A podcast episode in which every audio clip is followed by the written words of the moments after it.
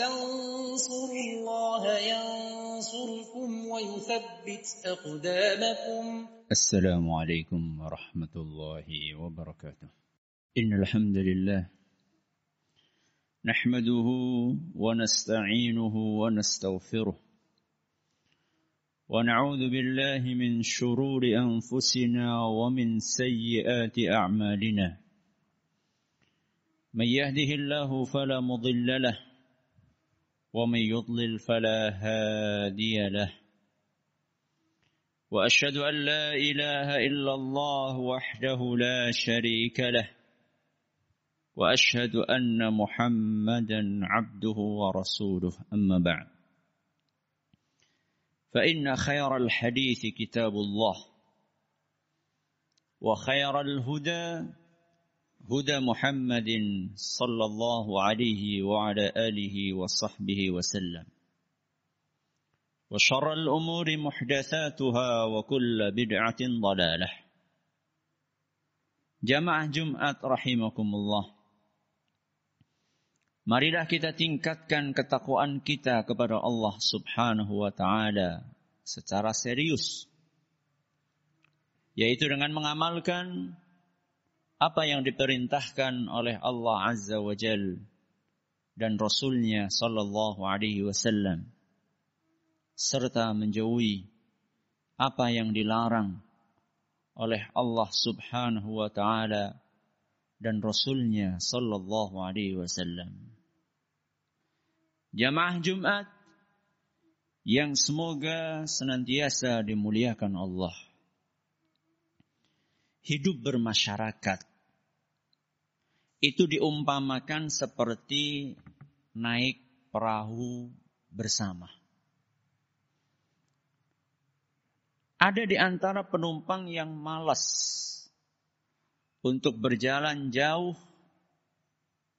guna mengambil air kebutuhan sehari-harinya. Lalu dengan egoisnya dia melubangi perahu di dekat tempat duduknya agar bisa mendapatkan air dengan mudah. Sementara penumpang lain diam, cuek, dan tidak peduli dengan dalih itu bukan urusannya. Apa akibatnya? Perahu itu bocor, air masuk ke dalam, kemudian perahu itu tenggelam. Ketika perahu tenggelam, yang celaka bukan hanya si pembocor perahu, melainkan semua penumpang yang ada di atasnya ilustrasi di atas menggambarkan betapa bahayanya sikap cuek dan egois. Di masa pandemi ini, kita merasakan sikap egoisme itu semakin menjadi-jadi di sebagian kalangan masyarakat.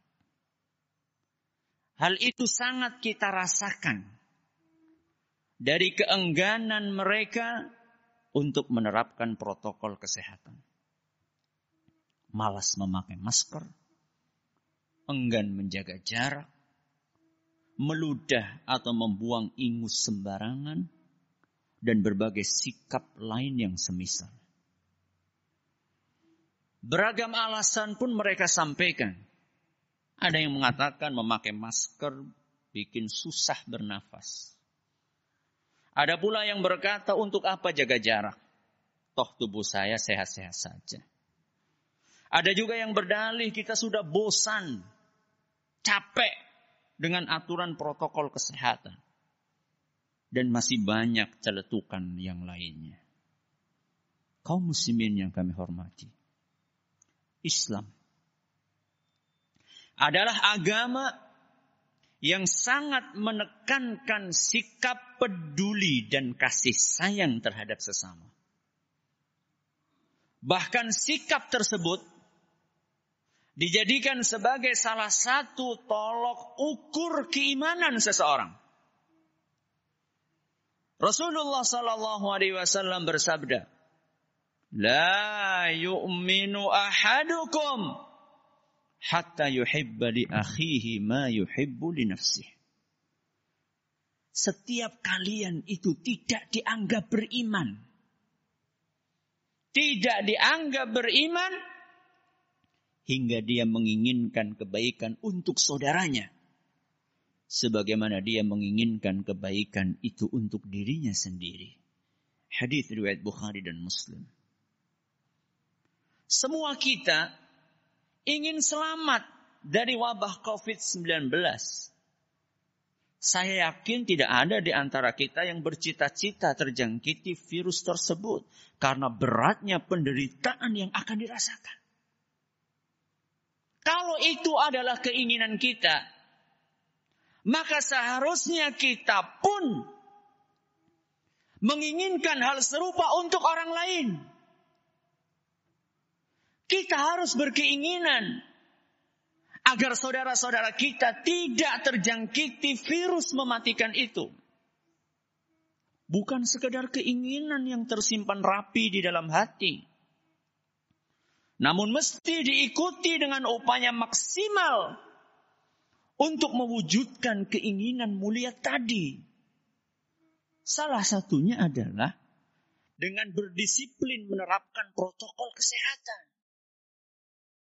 Sadarkah orang yang malas untuk mengenakan masker bahwa dia bisa mencelakakan orang-orang yang sangat dicintainya? Suami, istri, ayah, ibu, putra, putri, apalagi kakek neneknya. Barangkali tubuh dia masih fit. Sehingga dampak buruk virus tersebut tidak terlalu terasa. Namun lain cerita. Saat virus yang ia bawa itu menulari anggota keluarga yang kebetulan daya tahan tubuhnya lemah.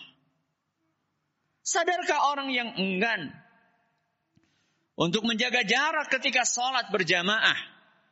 Bahwa dia bisa mencelakakan jamaah masjid yang lainnya. Orang-orang soleh yang semakin hari semakin langka justru menjadi korban keegoisan dia. Sadarkah dia bahwa Islam itu bukan hanya mengenai sholat dan puasa, tapi juga mengenai kepedulian terhadap sesama. أقول قولي هذا وأستغفر الله لي ولكم ولجميع المسلمين والمسلمات فاستغفروه إنه هو الغفور الرحيم الحمد لله وحده والصلاة والسلام على من لا نبي بعده وعلى آله وصحبه ومن اتبع هداه إلى يوم القيامة أما بعد Sidang Jumat yang kami hormati. Saat sakit. Saat sakit. Kita tentu membutuhkan bantuan dokter dan para medis sebagai bentuk ikhtiar lahiriah kita untuk berobat.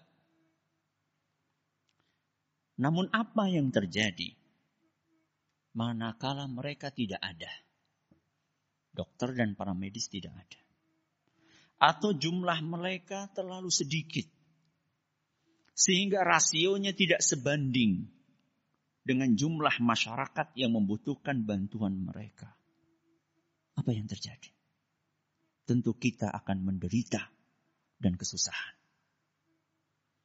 Ketidakpedulian kita untuk menerapkan protokol kesehatan yang mengakibatkan angka positif COVID-19 semakin melambung tinggi itu sangat berandil untuk mengurangi jumlah dokter dan para medis. Bahkan mungkin bisa memunahkan keberadaan mereka. Fakta berbicara bahwa hingga hari ini sudah ratusan tenaga kesehatan yang wafat akibat terjangkiti virus tersebut. Tidakkah kita berpikir bahwa para pejuang kesehatan itu setiap hari selama berbulan-bulan mereka berjibaku menangani pasien yang semakin hari semakin bertambah tidak terkendali. Betapa letihnya fisik mereka.